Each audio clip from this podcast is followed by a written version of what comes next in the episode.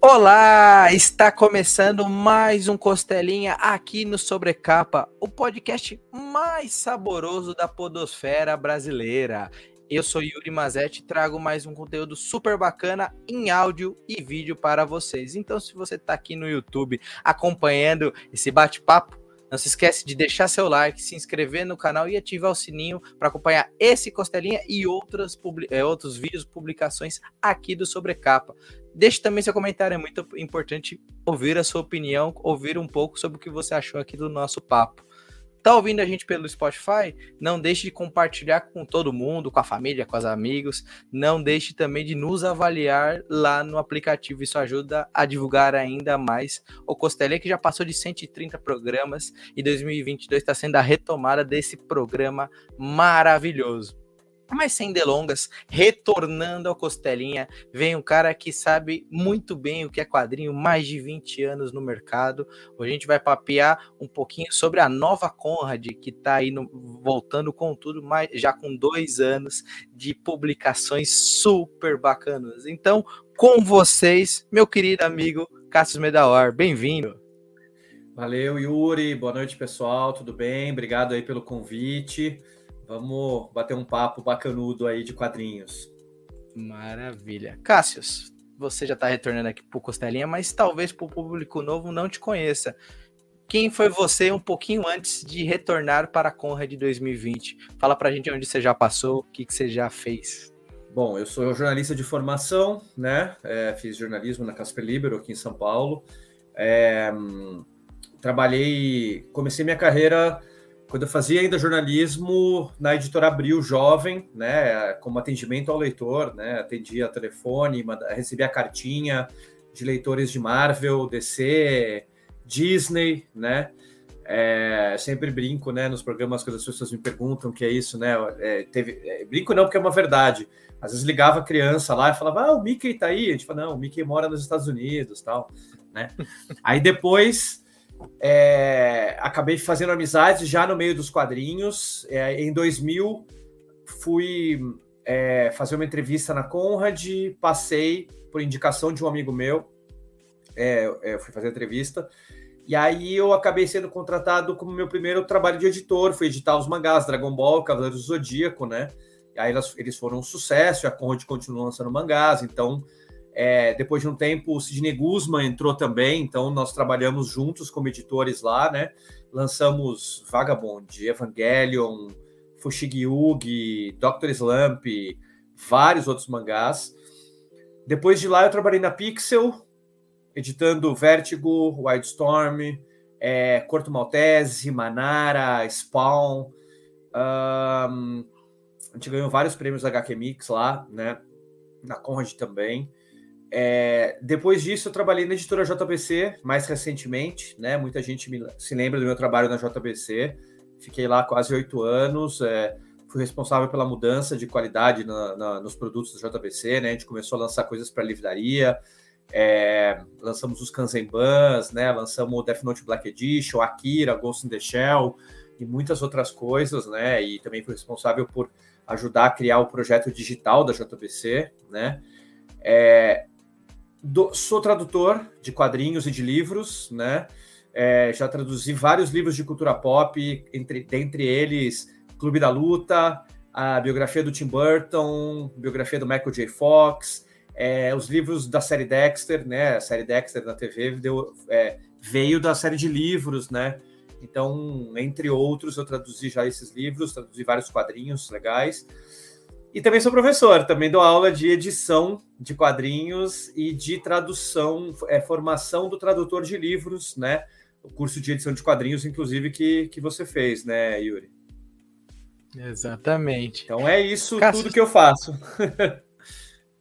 um pouquinho, um pouquinho bem de leve dos seus mais de 20 anos nesse mercado editorial aqui, que como a gente brinca, né, é, muita gente teve a infância contada por você, pelo Sidney Guzman, por outros caras grandes desses quadrinhos aí.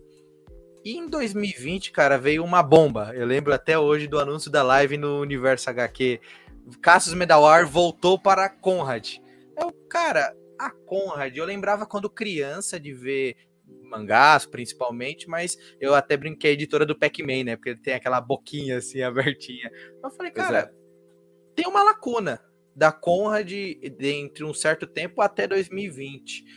E você retomou ela, você, junto com um time de, de, de pessoas, né, de gabaritadas para isso, e com a aval, né, da, agora do Grupo IBEP, vocês retomaram a Conrad.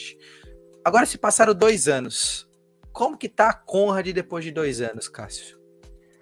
É, eu diria que a Conrad vai muito bem, obrigado, né? É, nosso plano, nosso plano tem dado certo, né? Uhum. É, assim que eu fui convidado a voltar a Conrad, exatamente para tentar tirar ela dessa hibernação que ela estava, né? Ela vinha quase parada já há bastante tempo, né? É, tinha praticamente não tinha mais quase catálogo, mas tinha, apesar de quase não ter, tinha Calvin Haroldo, né? Simplesmente um dos maiores quadrinhos de todos os tempos, né? A maior tira de todos os tempos, talvez. É, tinha ainda Game, Pés Descalços, né? É, uhum. Mas é quando eu fui convidado, o desafio era um desafio enorme também, então é, eu conversei com o meu grande amigo e parceiro de trabalho, Guilherme Kroll, que aceitou é, é, é, entrar nessa empreitada comigo, né? Ele é nosso consultor da Conrad e ele está montando esse projeto junto comigo, né? E, e depois de um tempo lá, eu consegui também levar a, a Marina Tack, né, que era minha assistente na JBC, e agora na Conrad ela é minha editora, né? É, eu acho que com esse tripé editorial e mais a minha equipe de arte, que é uma equipe muito bacana, né? A Val é designer, o Daniel Marcelani, que é, que é o assistente de arte, a gente está conseguindo é, cumprir o que a gente queria. O nosso plano está dando certo, que é resgatar a Conrad é, para a grandeza que ela já teve, né? É, mas no mesmo espírito, né? Eu acho que isso foi uma das coisas legais de eu ter sido contratado. Acho que foram atrás de mim exatamente porque eu tinha trabalhado naquela Conrad antiga, que era uma editora com um espírito muito jovem, muito criativo, né? Que fazia coisas diferentes, trazia coisas que ninguém esperava. E hoje em dia, claro, é muito mais difícil você trazer coisas que ninguém esperava, porque tem muito mais gente publicando quadrinhos né, no Brasil, tem muito mais gente trazendo muito mais coisa. Mas eu acho que a gente está conseguindo, eu acho que a gente está conseguindo montar um catálogo é, com diversidade, na maior acepção da palavra diversidade possível, né? Diversidade de temas, diversidade de títulos, diversidade de, de autores e autoras, é, de países de onde eles vêm. Então, eu acho que esse era, era muito o espírito da Conrad do passado, e a gente está conseguindo resgatar esse espírito e atualizando ele, claro, para os dias de hoje, né? Porque as coisas mudam e você tem que adaptar as coisas. De fato, que é, é bom você comentar isso, que, tipo, em 20 anos parece que não teve muita mudança, mas quem acompanha passo a passo, tudo mudou, basicamente, desde a concepção de uma publicação até como divulgar, que eu acho que é o tudo. papel seu, que faz muito bem, o Sidney Good, o pessoal do Pipoque Nankin, da Comic Zone, que além de você ser editor, você é publisher, você é divulgador, você é o cara que basicamente puxa o carro para frente quando chega um novo quadrinho, quando você tem que apresentar um, um, algo que vocês estão resgatando, que eu acho que é uma coisa boa se comentar. Qual está sendo o novo desafio seu, Cássius, como é, publisher também, mostrar a sua cara cada vez mais, foi algo que foi natural para você ou está sendo algo que extrapolou o que você imaginava ser como editor? Não, foi, foi natural, foi natural. É, eu sempre. É, acho que exatamente pelas coisas que eu aprendi na Conrad, né? A Conrad era uma editora tão viva no passado uhum. e agora ela é também, é o que eu estou tentando resgatar que era sempre tinha muita gente criativa trabalhando lá é, e a Conrad estava sempre inovando e sempre indo atrás de coisas novas. Então eu aprendi lá na Conrad, foi uma grande escola para mim, que eu sempre tinha que estar atento às novas tecnologias, às novas coisas que estavam surgindo para não ficar para trás. Então isso foi algo que eu acabei sempre fazendo na minha vida. E esse foi um dos fatores que fez a JBC me contratar a JBC, na época que ela me contratou, ela queria muito mudar a cara dela é, para o mercado, não só para o público, quanto para a parte de mercado editorial mesmo, né? Então, eles me contrataram não só por todo o trabalho de editor que eu já tinha feito, mas também para eu ser essa cara da, da, da, nova JBC, né? Quando eu entrei também é, para o mercado, né? Da, ser a cara da mudança da JBC. Então, isso, isso já foi um fator que é, para a JBC me contratar. Tanto que, a partir do momento que eu entrei, a gente passou a ser muito mais ativo nas redes sociais, né?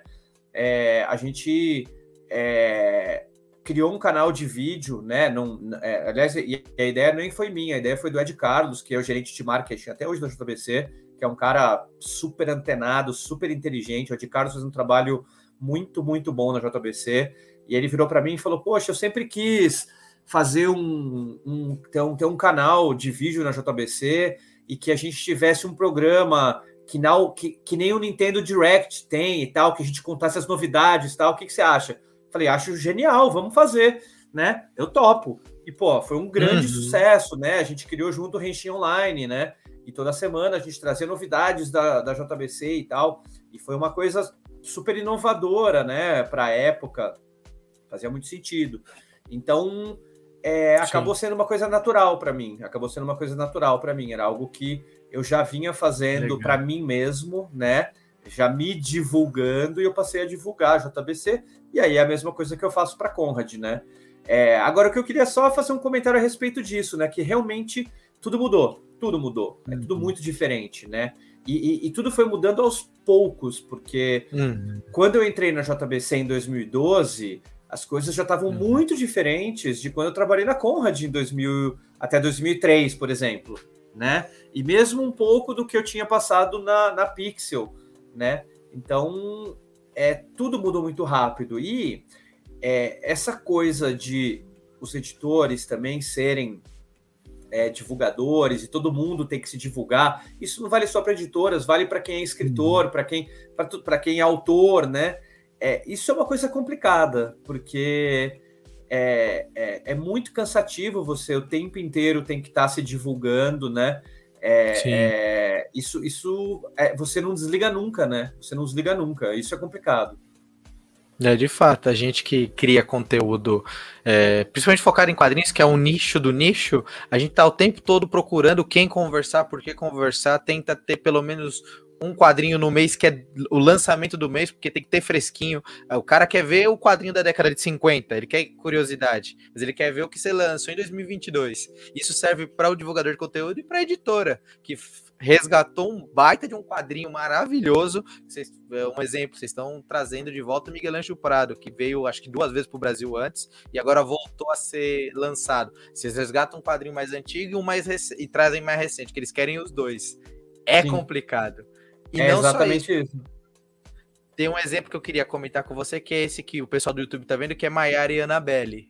É um quadrinho que eu, eu li o primeiro volume e achei, mano, maravilhoso. Mas a questão é, esse quadrinho já era conhecido, era um quadrinho independente. Por que lançar ele em capítulos digital e não direto pro impresso do desse jeito como tá na minha mão? É, eu acho que exatamente pelo que você acabou de falar, porque ele já tinha sido publicado, né? É, uma, uma, uma das partes do nosso plano ao entrar na Conrad era fazer, era ter um plano digital muito forte, de quadrinhos digitais, porque esse era um plano, na verdade, anterior à Conrad, né? É, como, eu, como eu falei agora um pouco antes, eu, eu participei da criação do, do catálogo digital da JBC, né, do plano digital da JBC, e ali eu me apaixonei pelos digitais. Eu estudei muito a respeito, eu vi tudo que estava sendo feito no mundo, e eu fui vendo que era uma coisa muito importante de se ter, que o quadrinho digital não é o futuro, ele é o presente já, né? E nada dessas besteiras de que ah, o quadrinho digital vai substituir o impresso, não é isso. Hoje em dia é fundamental você dar opções para o seu leitor. Então você tem que ter o seu quadrinho disponível em todas as plataformas possíveis, né? E aí, esse era um plano que eu já tinha com o Guilherme. Nós já queríamos lançar um selo digital logo depois que eu saí da JBC. A gente estava conversando de nós mesmos juntos, ou como um selo da Balão, ou uma coisa fora da, barão, da Balão, eu com ele, lançar um selo digital que resgatasse quadrinhos nacionais. E aí é, a gente só adaptou o plano para Conrad, né? E A gente lança, claro, outras coisas também, mas o grosso do nosso plano digital são quadrinhos nacionais é, que a gente é, ou resgata porque são coisas esgotadas, é, ou, ou a gente tenta lançar coisas que a gente gosta muito. Já para introduzir a Mariana Belli. Eu sempre amei Mariana Belli. É, sempre achei um dos melhores quadrinhos nacionais já feitos, né? É, é como todo quadrinho de super-herói brasileiro deveria ser escrito, uhum. né? Ele parece realmente um quadrinho de super-herói brasileiro, ele não, ele não parece um quadrinho estrangeiro adaptado para o Brasil, uhum. né? E ele se encaixava muito bem no nosso plano digital, porque a gente não queria lançar só quadrinhos digitais completos, a gente queria lançar uhum. capítulos digitais, é, quadrinhos digitais por capítulos, né? Uhum. Que saíssem semanalmente, que saíssem mensalmente, que é como os japoneses fazem, né? Uhum. Como se faz nos Estados Unidos também, né? Então a gente queria fazer isso e com quadrinhos brasileiros, e aí não só, acabei fazendo com quadrinho chileno, com quadrinho argentino também, né? Uhum. Então a gente lançou o El Branguarém, né? É, que é o, o, o, grande ratão, né? É, e com Terra Australis, que depois a gente lançou até impresso também, o Terra Australis. É, e aí com Maera Anabelle, né? Que era um quadrinho que a gente adorava, que a gente viu que dava para lançar por capítulos, que dava para dividir ali por capítulos, né? E aí a gente achou que a gente podia emular aí um pouco o que os gringos fazem, que é uhum. porque você imagina o seguinte, aí eu vou, é, eu vou dar uma, uma, uma informação interna, né? Em vez de eu pegar e lançar Maiara Anabelle ah, ele sai independente, eu vou lançar a edição definitiva e acabou. Uhum. E aí acontece um pouco isso que você acabou de falar. Eu lanço, lancei, sei lá, o ano passado, ninguém lembra mais, esse ano eu lanço o segundo e acabou. Quando eu lanço o digital do Maia Anabelle, foram, eu, se eu não me engano, 26 capítulos, tá? Uhum. Semanais, mas com às vezes uma ou duas semanas de intervalo entre uma, uma, uma saga e outra ali, né? Ah, sim. Então ele deve ter durado aí pelo menos 30 a 32 semanas, tá? Certo. Eu passei 32 semanas falando de Mariana Belli. Sim. Exato. Divulgando nas minhas redes, nas redes da Conrad, mandando release, que saía hum. talvez em não todos os lugares, mas em alguns lugares. Então, independente do tamanho do público que estava lendo, porque o digital ainda tem uma leitura muito menor do que o impresso hum. e tal, você passa semanas falando daquele quadrinho, ele fica ali no imaginário das pessoas muito mais tempo do que quando você lança apenas a edição impressa ou apenas o digital fechado. Então, uhum. além de tudo, é uma estratégia muito interessante para se lançar quadrinhos, que é o que os americanos, os japoneses já aprenderam. A mesmo o, eu, eu, comecei a ver que na França eles fazem isso também. Eles uhum. lançam às vezes os capítulos digitais primeiro e depois lançam o encadernado impresso.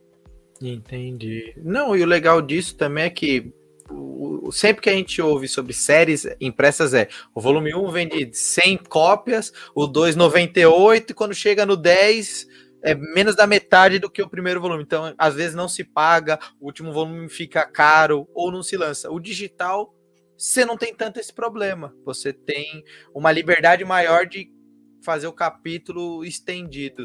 Não sei se eu tô falando besteira, se é uma Não, ideia é, também. É, assim. é que depende, né? Depende do uhum. digital, né? Se é um digital que você faz, especialmente nacional, e que uhum. você vai lançar, por exemplo, em, em, princípio, só o digital e não impresso ainda e tal, sem dúvida, vale muito a pena, porque aí o custo é bem menor, né? Mas aí depende, porque aí outros quadrinhos, quando você faz, por exemplo, um contrato estrangeiro para lançar o impresso e o digital, aí a coisa já é bem mais cara, porque é, o, o, o royalty do digital é ainda, é ainda mais caro do que o do impresso, né? Aí você tem o material de reprodução que você vai usar para o impresso e para o digital, então você tem um preço, um valor agregado para um e para outro. É, aí você vai ter todo o trabalho de diagramação, e quando você faz o impresso e o, aí o digital, você tem que fazer uma outra diagramação diferente, né? Adaptar. Aí depois tem a conversão para o digital, né? Então, é, aí tem outros custos envolvidos. Uhum. E, e, além de tudo isso, quando você tem um quadrinho impresso, ainda que você conseguisse fa fazer bem baratinho, o que já não é o caso, você também não pode botar um preço totalmente diferente de um e do outro, senão o digital desvaloriza o impresso. De fato. Então, se além de tudo, também tem que ter uma diferença que não seja absurdamente grande. Não, exato. Além de como a gente sempre vê, é, uma capa diferente, é, extras exclusivos, são coisas editoriais que você tem que contrabalancear em todos esses processos. Que eu peguei o exemplo do Maia Belli porque ele é um quadrinho que já teve três vidas: a vida independente, a vida digital e a vida impressa, agora em dois volumes. Ele é um exemplo exato. muito bom de como você trabalhar, né? Pois é, e, e ele deu muito certo. Ele deu muito certo. Uhum. Posso dizer que a gente está muito feliz com o resultado de Marina Belli, muito feliz mesmo. E tanto o digital foi bem, quanto agora a, a, essa versão definitiva está indo muito bem de vendas também. A gente está bem, bem contente. Não, legal demais. Só uma aspas rápida para quem não conhece, a Balão Editorial é, um, é, uma editora também de quadrinhos, né? Publica com menor frequências e o Guilherme Kroll é um dos sócios fundadores. Então, ficou curioso? Dá uma pesquisada lá no, no, no Google e dá uma olhadinha nas publicações da Balão. É, o Kroll em breve deve estar tá aqui com a gente batendo papo, porque esse cara também manja demais do mercado editorial. Cara pois é, é e o, os quadrinhos da Balão são muito legais. Ele tem muita Sim. coisa bacana lá. Eu, se eu puder recomendar, eu recomendo um quadrinho dele que eu acho o melhor de todos, que é o Pobre Marinheiro, que é demais, de bom. Legal demais. Mas tem já, muitos já outros muito bons. De boa, bom demais.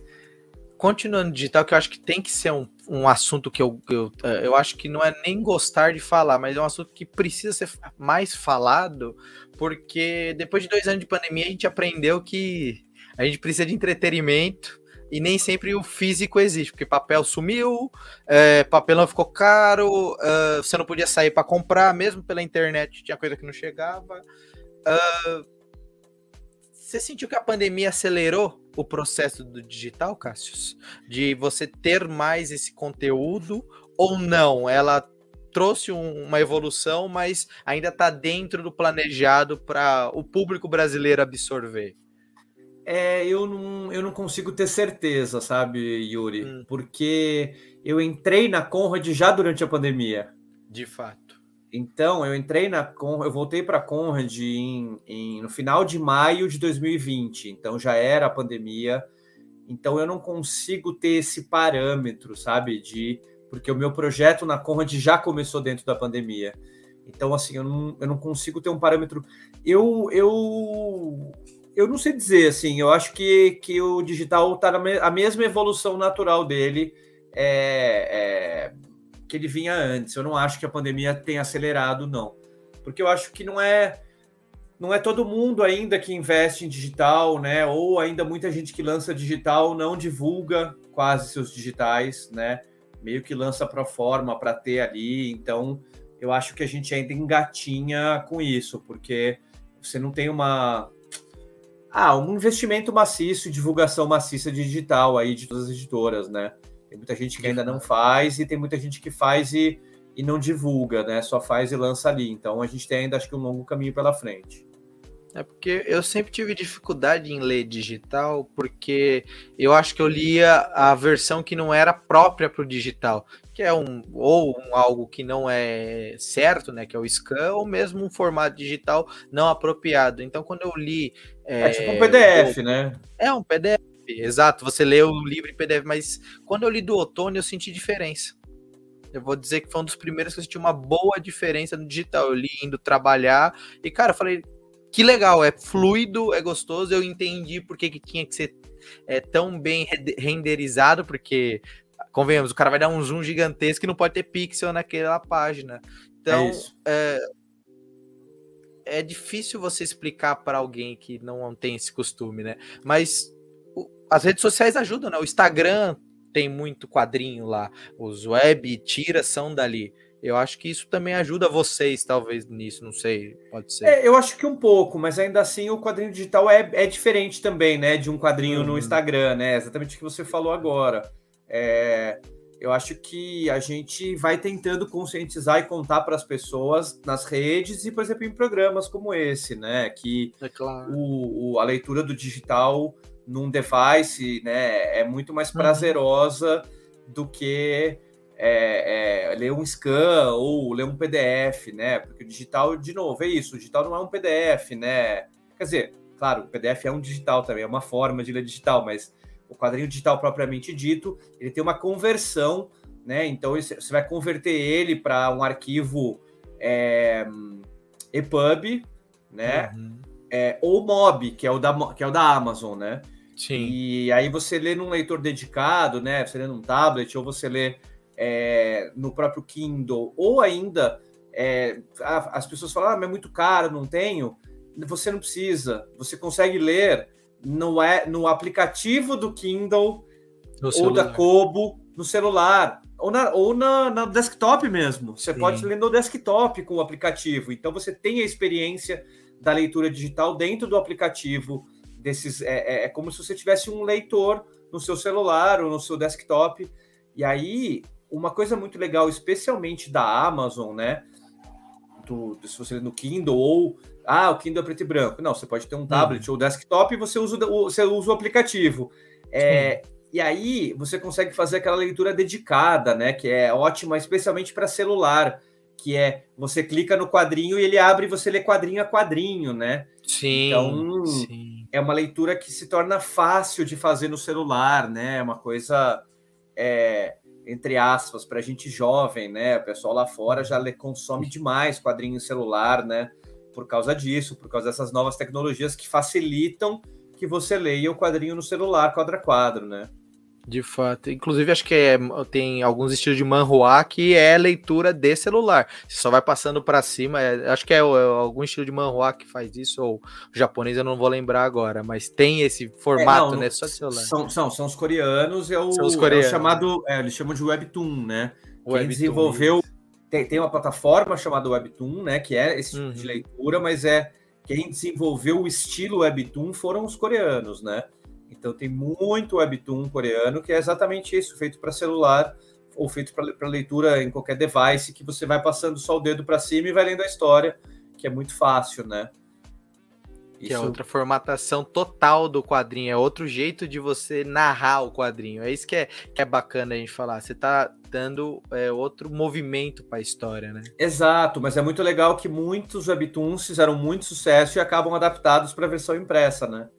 Tem que fazer Eu uma edição a... diferente a Companhia das Letras trouxe alguma coisa nesse estilo. Teve, tem um pessoal trazendo para o impresso esse, essa modalidade Webtoon. Então, é legal você ver que também ganhou o impresso. No, no, um não matou o outro, eles vai tendo as suas oportunidades. Como vocês estão trazendo agora, o 10 Dias Perdido do Sunheart, que é um quadrinho em oito partes, se não estiver enganado, em formato físico, fininho, capa cartão, com, com grampo, e agora está digital com vocês. É, é essa, esse desenvolvimento contínuo contínuo que vocês têm, né? De olhar o mercado. É, exatamente. É isso. Uma coisa ajuda a outra, né? Quando a gente fechou com o Sam, ele tava. Ele, ele tinha acabado de abrir o catarse da última parte, da oitava uhum. parte. E aí a gente começou a ajudar ele a divulgar o catarse da última parte, claro. falando que a gente ia lançar a primeira, que a gente ia lançar em capítulos mensais, né? Então é isso realmente uma coisa acaba ajudando a outra, né? Você começa a divulgar de, um, de uma outra forma o trabalho. Não, legal. Que, e essa recepção pelos artistas nacionais, todos recebem bem esse convite de você trazer o seu quadrinho para o digital ou o pessoal fica ou já teve resistência e preferir impresso mesmo? Como que é essa negociação que vocês vêm tendo? É, olha, eu vou te dizer que até agora tá sendo bem bom, assim, tá sendo bem legal. A maior parte dos autores tem gostado do, da conversa que a gente tem. Eu acho que a, é, o, o, nome da Conrad ajuda muito, né? É, hum, quando a gente vai conversar com o pessoal, muita gente, é, é, a maior parte né, dos autores nacionais aí, hoje em dia, é, cresceram lendo a Conrad, né? Hum. Então, muitos deles ficam muito felizes de poder publicar com a Conrad, né? Independente de como for. E aí eu acho que a gente volta um pouco também para o que você falou agora há pouco, acho que foi até na outra pergunta, né? É, muitos deles entendem, às vezes a maior parte dos autores sabe, não precisa entender, eles sabem o quanto tá difícil fazer coisas impressas hoje em dia, né? Exato. Preço de gráfica, preço do papel.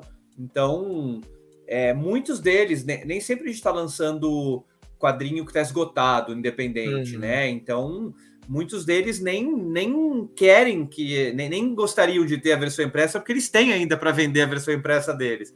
Eles ficam felizes da gente lançar o digital para continuar ajudando a divulgar os quadrinhos deles, né?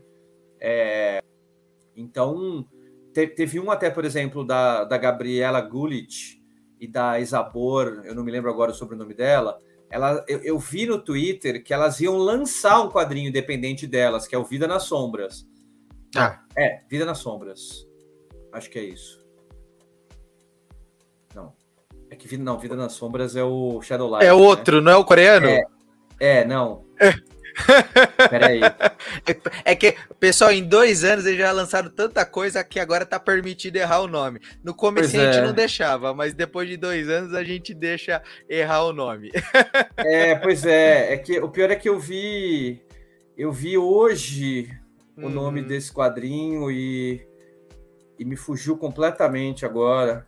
É Jogo de Sombras, não é Jogo Vida nas Sombras. Sombras. É, Vida nas Sombras é, é outro, é Jogo de é Sombras.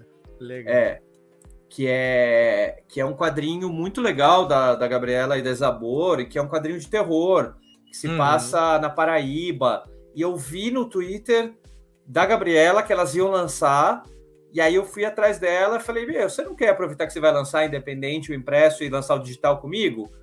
Pô, vamos conversar, fizemos uma reunião tal, elas gostaram. A gente lançou o digital um pouquinho depois delas terem lançado o impresso. E foi muito legal, e foi muito legal. Elas divulgando o impresso e a gente ajudando a divulgar o impresso e o digital, e elas, claro, falando do digital também. Então a gente vai uhum. tentando várias coisas, desde coisas mais antigas, esgotadas, coisas meio a meio, que não está esgotada, hum. não é tão antiga, a gente também lança. O do Sam, por exemplo, né, não está esgotado, ele ele está fazendo catarse ainda, ele vai lançar ainda o, o, último volume, né, até o final do ano.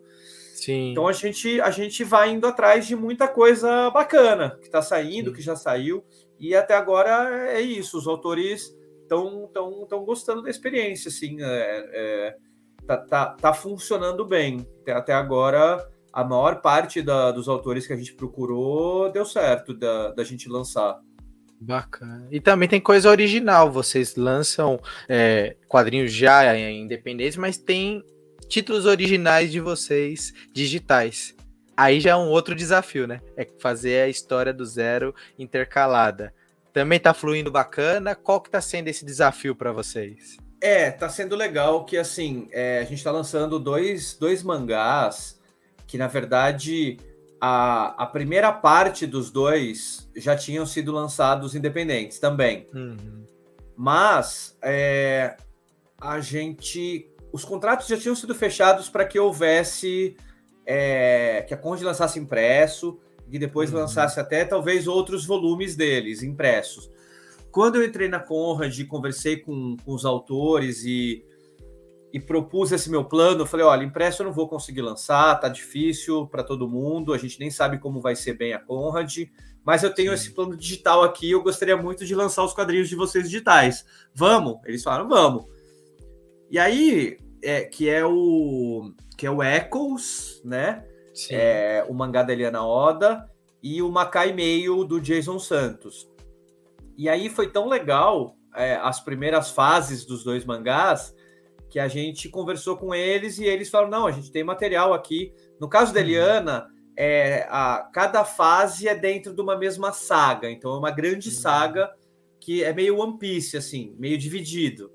No caso do Jason, não. No caso do Jason, é, as histórias se passam dentro de um mesmo mundo, até tem uma continuidade entre elas, mas é, termina. Tem começo, meio e fim, acabou a primeira saga a outra, ele, a segunda saga, ele pegou um elemento que teve na primeira e aí fez a história continuando numa segunda saga.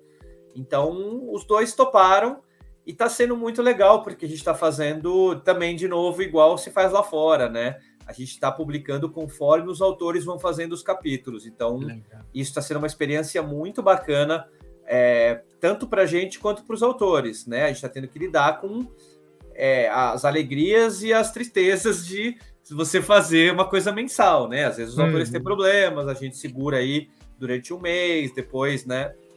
Depois continua.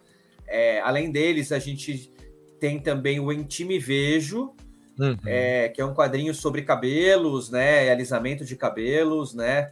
Que é da Regiane Braz e da Marília Mars. Também a gente está publicando enquanto elas, elas fazem. Até por isso a gente está num hiato aí já de uns 5, 6 meses que não sai. Uhum. É, porque as autoras aí tiveram problemas, tem muito trabalho e tal. É, e a gente está fazendo também a, a série é, Maria Lua. Uhum. É, da. Nossa, também agora me. Da Juloiola? Da Juloiola, muito obrigado. É, essa, hora da, essa hora da noite, o Alzheimer bate forte no Acontece.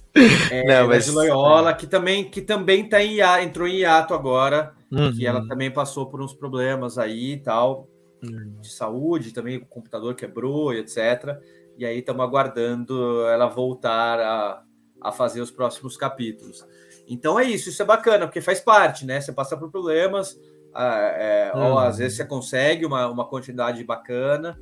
Então tá sendo, tá sendo um projeto bem legal, assim, tá sendo muito bacana poder conversar e vendo a história, editar as histórias deles e, e ir publicando.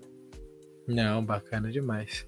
Agora a gente pulando com o que você falou da Conrad ser aquele é, local de inovação, de pensar fora da caixa e procurar novidades. Eu sei que é, o pessoal via muito a Conrad dos mangás. Ah, Conrad é mangá. Gente lembra da Conrad com mangá. Mas eu até, sempre que eu vou na Comics, eu sempre acho um título diferente da antiga Conrad de quadrinhos que eu nem imaginava que existia. Americanos, espanhóis, não importa. Mas, cara, tem muito, muito quadrinho antigo da Conrad pipocando por aí. E vocês hoje retomaram isso. Então, é como a gente falou, Miguel Anjo Prata tá voltando a, a Imediong, vocês trouxeram com o Tax. Então, são pessoas que até ontem eram ou totalmente desconhecidas, ou eram pessoas que foram publicadas pouquíssimas vezes, mas sempre faladas. Ah, o cara é muito bom, a autora é muito boa, ou esse quadrinho é muito bacana. Esse desafio de equilibrando essa balança. E não só isso, vocês estão buscando coisas pelo, pela América do Sul inteira. Chile, uh, talvez se vier Venezuela, se vier Bolívia. É, essa renovação tá mais difícil, como você falou, por ter muita gente publicando, ou vocês ainda se deparam com como que isso ainda não foi publicado no Brasil se é tão bom? Como que tá sendo esse equilíbrio?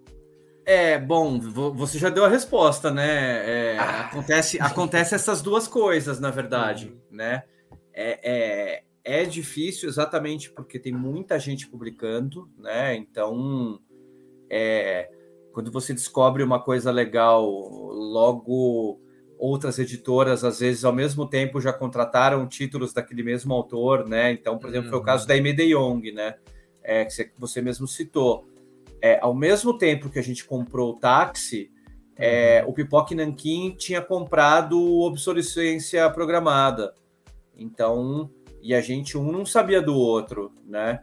Mas os dois, os dois, é, eu imagino pelo timing da coisa que eles eles devem ter comprado pelo mesmo timing que a gente, até talvez até um pouco uhum. antes, não sei, que a gente acabou lançando primeiro o táxi, né?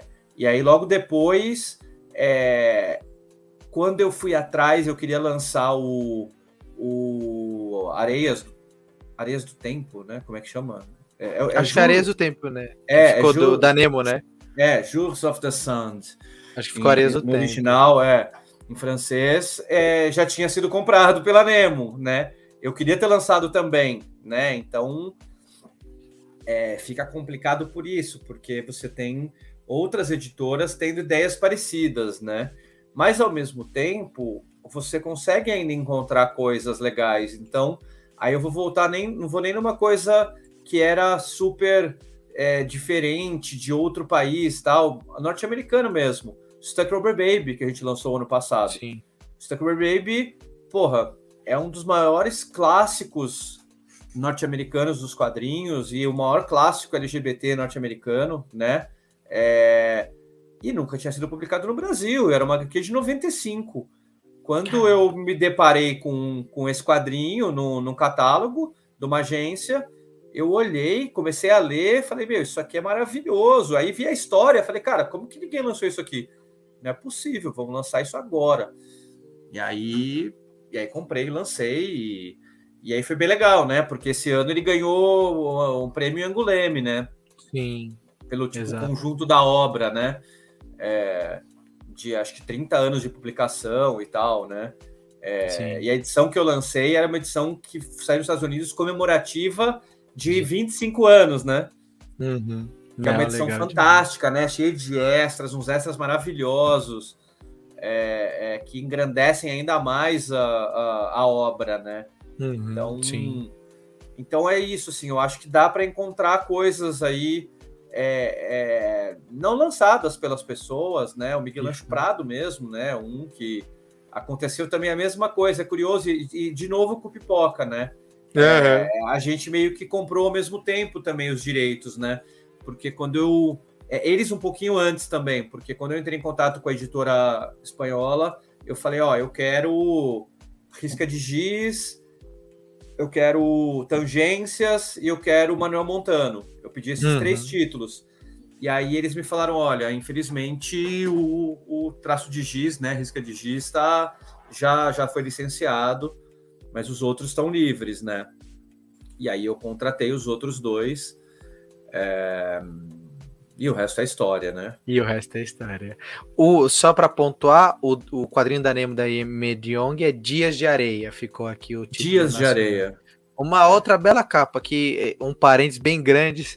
Cara, minha noiva ama as capas da Nemo. É, eu tiro, eu escondo o logo da Nemo e mostro a capa ela. Amei esse quadrinho, eu quero ler. Aí eu mostro ela. É da Nemo? É. Isso aconteceu umas 5, 6 vezes na Monstro. Eu fiquei impressionado. Parabéns pro design de capa da Nemo. O cara ou a cara é muito bom. É, pois é, mas também, né, eles, eles compram quadrinhos que tem capas lindas, né? Então também. acaba acaba facilitando, né? As coisas Não, da, mas... os desenhos da MD Young são maravilhosos, né? Então, Sim. por isso que eu queria ter lançado esse quadrinho também. Nesse quadrinho, Sim. o desenho dela tá maravilhoso, maravilhoso.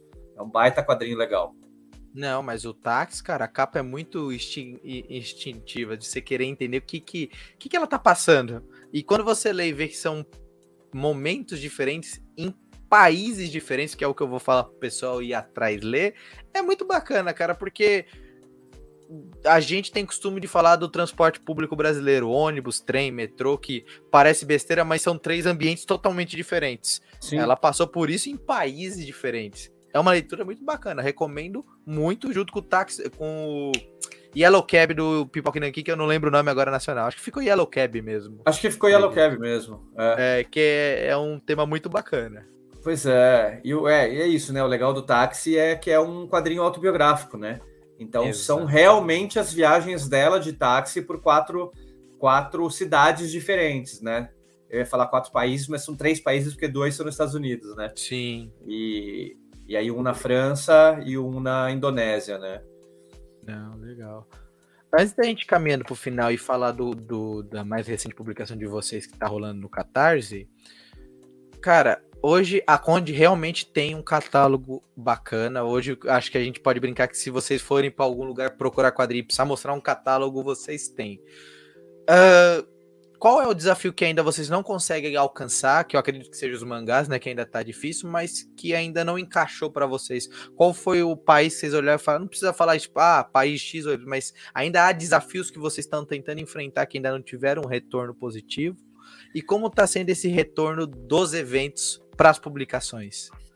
Bom, é, é, de novo, né? Você já falou tudo, né? Eu acho que o, o, o que falta para gente é trazer uns mangás aí, né? A gente pretende sim no futuro uhum. trazer mangá. Eu acho que eu acho que está ficando maduro aí, é porque a gente está com um catálogo bacana, né, bem construído, e eu acho que vai ficar mais fácil de conseguir conversar com os japoneses, né? Uhum. Mas a gente, é, o que a gente vai fazer ao trazer algum mangá é que seja no mesmo, no, a gente vai continuar no mesmo ritmo que a gente está. Então, man, tá. É, se vier um mangá é, provavelmente serão mangás mais fechados, não séries é. longas e que se encaixem no nosso catálogo, né? O, uhum. o, não vai ser a coisa principal, como o mangá não era o principal da Conrad, né? A Conrad tinha muitas outras coisas também antes. É que, claro, as pessoas lembram do mangá porque o mangá era as coisas que tinham mais de massa, né? Era o que mais tinha, que vendia mais. Então muita gente lembra dos mangás, mas a Conrad sempre foi da diversidade de títulos e é o que a gente quer para o futuro. A gente quer trazer alguns mangás para enriquecer o nosso catálogo, mas não vai ser o nosso foco principal. Nosso foco principal uhum. ainda vai ser a diversidade, né? Uhum. Então, eu acho que é o nosso maior desafio. E é, tá sendo muito legal, né? A volta dos eventos está sendo muito bacana. A PocCon foi muito, muito legal, né? É, a Bienal do Livro de São Paulo foi muito legal, foi uma coisa maluca de tanta gente que tinha. Bom, a PocCon também estava lotada, a gente se encontrou lá, né, Yuri? Sim. E tá sendo muito boa essa volta de eventos, né? Então, é, eu acho que os eventos antes da pandemia sempre foram fundamentais para os quadrinhos brasileiros, né? A gente tem uma cultura de eventos muito forte, a gente tem uma cultura de vender muito quadrinho em evento, seja os autores, seja as editoras, e eu acho que isso só vai ficar mais forte depois da pandemia. Então a gente está uhum. tá muito animado com todos os eventos que, que vêm por aí. Não, legal demais. Ainda, quando sair esse podcast, provavelmente já foi o FIC, já foi. Uh, agora esqueci o nome. Perifacom, mas ainda tem muita coisa. CCXP no final do ano tá aí, que promete também ser explosiva, fora outros eventos que estão aparecendo ao longo do ano, porque o pessoal resolveu fazer evento a dar com pau. pois é, eles querem pegar é, todos os eventos que não aconteceram em dois anos e pouco vão acontecer nesse segundo semestre, né? Exatamente. Então a gente tá caminhando pro final, mas a gente não pode deixar de falar do Catarse. Por que, que a gente não pode deixar de falar disso? É, eu entrei no Catarse não faz muitos anos, o Catarse é bem mais antigo do que eu já o acompanho, e a gente e eu já vi essa evolução. Ele começou com mais artistas independentes, depois aos poucos pequenas editoras, e hoje editoras de maior porte estão participando deles. Hoje a Conrad está lá e na publicação desse vídeo ainda está rolando o catarse da Conrad, que é o Bom Dia Socorro. Primeiro, por que a Conrad decidiu entrar no catarse para publicar um quadrinho, Cássio? Bom, é... o nosso catarse é o Bom Dia Socorro do Paulo Moreira, né? Uhum. É... E a gente decidiu porque, na verdade, é uma das primeiras editoras a fazer um catarse, se não a primeira, que se eu não me engano, foi a JBC, com o Combo Rangers, do Fabio Abu, quando eu estava lá. Uhum. É, eu sempre achei que o Catarse podia ser uma ferramenta muito interessante de, de, de pré-venda para a editora em uhum. projetos especiais.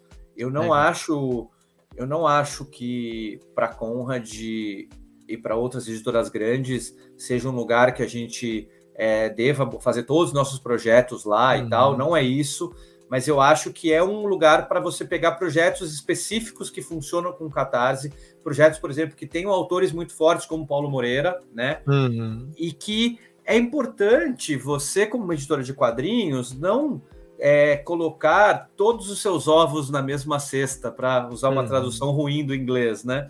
É, você tem que ter vários tipos de projetos diferentes. Você tem que vender em evento, você tem que vender na Amazon, você tem que vender uhum. nas especializadas, e você tem que, se possível, ter o seu próprio site, vender quadrinho e fazer um catarse. Eu acho que é isso. É importante você ter vários caminhos na sua editora. E o catarse é um deles, e é um, e é um, um caminho bem importante, bem interessante. Então, por isso que a gente resolveu é, também estar no catarse com esse projeto específico do Paulo Moreira.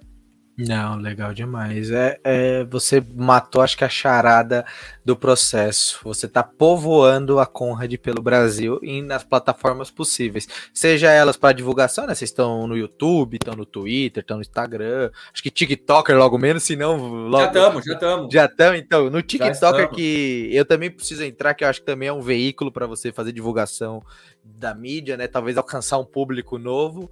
E, cara, o Catarse se tornou uma plataforma realmente que ela é uma troca. Eu vi o vídeo recente de vocês que o, que o Gui comenta que muitos apoios são de novos é, leitores. Então pode ser que esse cara volte para o Catarse em outras publicações.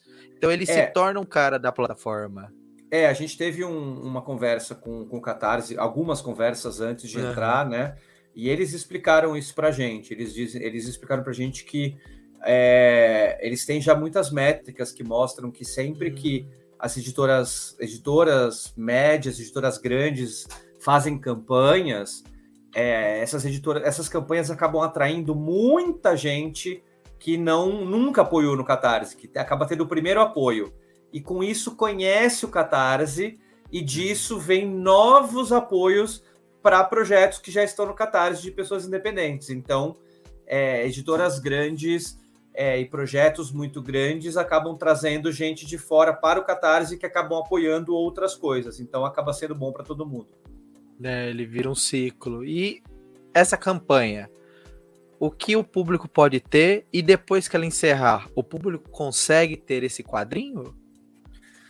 Bom, primeiro sobre a campanha, entrem lá, apoiem o Bom Dia Socorro no Catarse.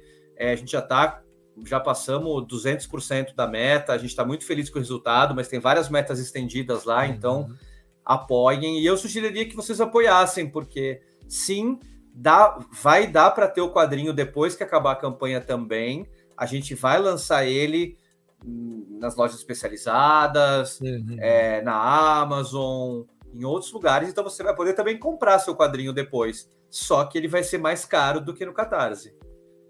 Legal. O preço de capa do Catarse é mais barato do que vai ser depois. Depois ele Não. vai sair mais caro.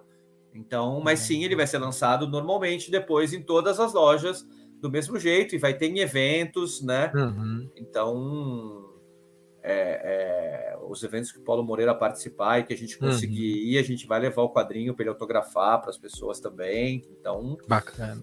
Vai ter o um Bom Dia Socorro aí para todo mundo por muito tempo. Não, bacana. Ele está planejado para o final do ano? Qual que é o cronograma de vocês? Não, lançamento em setembro. Setembro. Legal assim demais. que acabar o Catarse, o Catarse acaba 15 de agosto, a gente uhum. vai terminar a produção e a gente começa a entregar já no começo de setembro. Não, bacana. Só uma correção, 16 de agosto, porque eu tô com a campanha aberta. Não deixei 16, ela escapar. Pronto. Eu achei que era 15, 16. Mas tá, tem a tolerância de mais ou menos 24 horas, a gente deixa. Boa. Mas brincadeiras à parte, Cássio. Antes da gente, de eu te permitir fugir daqui, mas não vai fugir, porque eu vou te trazer de volta e o pessoal vai comentar que quer você de volta aqui. Não só você, todos seus autores, o pessoal que trabalha contigo. 2022 ainda tem muito chão que, que a Conrad pode trazer para a gente ainda em 2022? O que, que vocês vão publicar ainda? Bom, a gente a gente está muito feliz aí com o ano da Conrad, né? Tá sendo muita coisa bacana, né? A gente abriu o segundo semestre com o Alho Poró da Branca Pinheiro, né? Lançamento de julho, é, com essa campanha no Catarse do Paulo Moreira. A gente já está em pré-venda é, o Matote, né? A gente está trazendo uhum. um Matote de volta para a Conrad, né? A gente, a Conrad lá atrás no passado lançou um quadrinho chamado Estigmas do Matote e agora está na pré-venda já. Comprem aí também o Matote, por favor. É... O Romeu e Julieta do Matote, uhum. né? Então é uma é, é o, o, clássico, né, de Shakespeare na, na visão do Matote. Então é um quadrinho uhum. sem texto só com desenhos, naquele desenho maravilhoso do Matote que ele faz com lápis, e ele retrata só a noite de amor que Romeu e Julieta tiveram. Romeu e Julieta tiveram só uma noite de amor na vida deles, na história. E é o que o Matote retrata. Ele é quase mais um livro de arte do que um livro de quadrinhos. É um é, livro maravilhoso, capa dura. É, uhum. eu não sei, a gente vai ter vídeo quando vocês publicarem, não? Vai. Pode, Vai. pode então, vou mostrar, mostrar pra eu tenho já um aqui, porque já tá pronto. Olha que coisa linda. Já é... chama o pessoal do Spotify para vir no YouTube ver essa belezura. Pois é, capa dura, vou mostrar uma, uma página do miolo.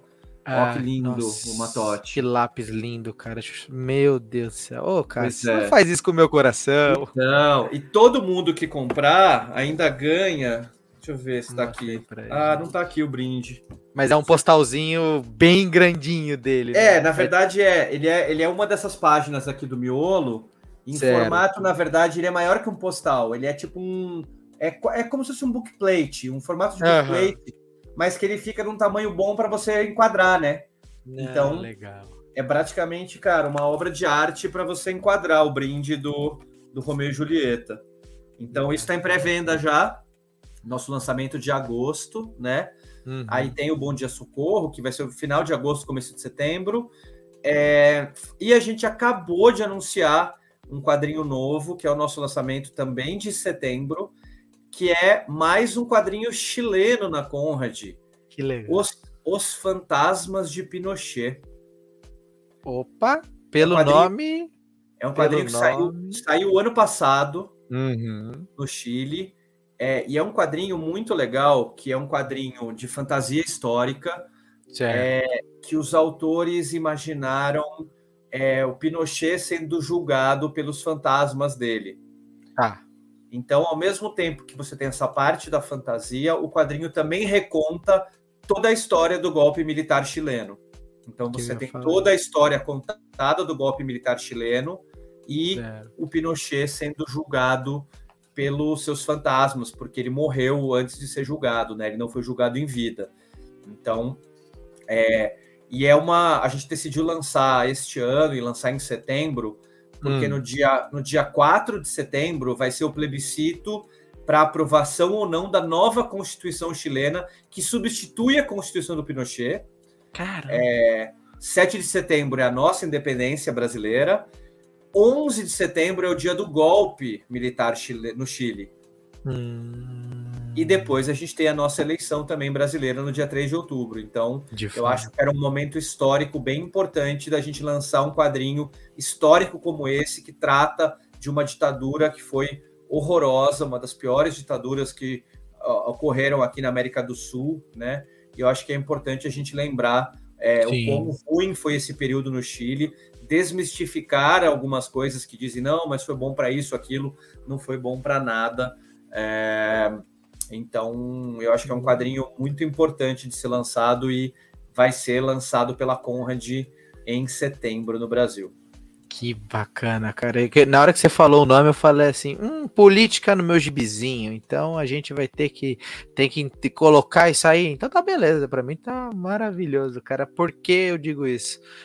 Quando você traz quadrinhos do- da, da América do Sul, você tem que trazer autores que tratam também dessa parte. Porque aí, não só o Brasil, mas quase, se não 100% da América do Sul sofreu com ditaduras se- longas e até piores que as nossas. Sim, Pinochet Não, é tá. uma delas. A Nem chilena, todo mundo conhece, né, velho? pois é, a chilena foi, foi muito pior que a nossa, eles mataram muita gente, né? É, foi, foi terrível, e acho que é importante a gente sempre relembrar a história para não repeti-la, né? Exatamente. Parabéns pelo lançamento Obrigado. de vocês. É, e aí só um spoiler, em breve a gente vai anunciar mais um autor nacional na Conrad. Oh, que legal! Então, quando você for é, anunciar, tem aqui o convite para participar também conosco de uma live, bater um papo aqui sobre capa. Tá aberto para onde quando quiser. Bacana, obrigado, Yuri. Não, que isso. Cássio, muito obrigado pelo seu tempo, pelo seu papo. Sempre é um prazer enorme conversar contigo. Onde a gente encontra você e a Conrad nas redes sociais? Bom, é, antes do, do agradecimento, eu quero terminar com mais uma informação rápida, né? Não é no- novidade. Quando a gente está Hum. gravando esse podcast, acabou, acabaram de sair os prêmios Eisner, né? E a Conrad, a Conrad, entre aspas, ganhou dois. O Partido dos Panteras Negras, que a gente lançou ano passado, que é um quadrinho maravilhoso, que fala sobre a história toda do Partido dos Panteras Negras nos Estados Unidos. E aí fala muito sobre o racismo, dá para entender muito o, o, o, o quão grande é o racismo nos Estados Unidos e quão importante foi a história dos Panteras para o bem e para o mal, né? É, ganhou o prêmio Eisner, então a gente ficou muito feliz. E um lançamento da Conrad deste ano, do final do ano, o livro All of the Marvels, que a gente já tinha anunciado, Uhum. ganhou também um Eisner de melhor, melhor adaptação né, para outras mídias, que foi para um livro, né? É um autor que leu todos os quadrinhos da Marvel e escreveu um livro sobre isso. Então, deve sair, se tudo der certo, no final do ano, em dezembro. É um livro mesmo, Uhum. All of the, All of the Marvels. Um, um, um aluno meu do, do curso de quadrinho, de curso de tradução, sugeriu no Twitter que devia se chamar A Marvel Todinha. Em português. É. All, All of the Marvels. A Marvel Eu- Todinha. Se eu fosse traduzir como aquele, aquelas traduções que tipo tá The End, e o pessoal fala o final da porra toda, que é aquelas traduções portuguesas, eu ia colocar tudo maravilhoso. Tudo Ah, maravilhindo. Era um, bom, era um bom título. Mas enfim, É. eu, queria, eu queria terminar com isso aí, falando desse, mais desses dois títulos, um já lançado uhum. que é muito legal. Leiam o Partido dos Panteras Negras. E o All of the Marvels também, que vem aí, é um outro título da Conrad para o final do ano, se tudo der certo. As pessoas me encontram em todas as redes sociais e é arroba meu nome e sobrenome, como tá aqui, arroba Cassius Medawar. Vocês me encontram no Twitter, no Instagram, no Facebook, apesar de eu não usar muito mais Facebook, mas eu tô lá ainda. É, LinkedIn, também tô. E também nas redes da Conrad, né? Arroba é, Conrad Editora. Você encontra a Conrad no Twitter, Facebook, Instagram, é, TikTok, LinkedIn. Então, em todos esses lugares vocês me encontram e encontram a Conrad Editora. Bacana demais. As redes sociais da Conrad, assim como algumas publicações e o Catarse estarão aqui na descrição do vídeo para vocês poderem acompanhar e curtir. Se já conseguiu apoiar, também divulgue a campanha. Talvez alguém não conheça e vá apoiar ela. É sempre muito bacana. Tá certo? Boa. Legal, Yuri. Obrigado. Obrigado a todo mundo que, que nos assistiu. Aí eu que agradeço mesmo. O Sobrecapa agradece demais pela sua presença. E a gente vai encerrando aqui mais um Costelinha muito bacana. Se você acompanhar até o final, não esqueça de deixar seu like, assinar o canal, ativar o sininho, deixar seu comentário aqui no YouTube. E lá no Spotify, aproveite para acompanhar todos os outros episódios que já estão, que já foram gravados, já estão ao ar para vocês. Deixar a sua sua nota lá, suas estrelinhas e divulgar para um amigo, para um parente, Importante a gente divulgar mais ainda o nome do Costelinha e também da Editora que voltou com tudo ao mercado, tá certo? Até a próxima, pessoal. Se cuidem, que mais entrevistas bacanas, quadrinhos maravilhosos e pessoas do meio estarão aqui com a gente. Até mais.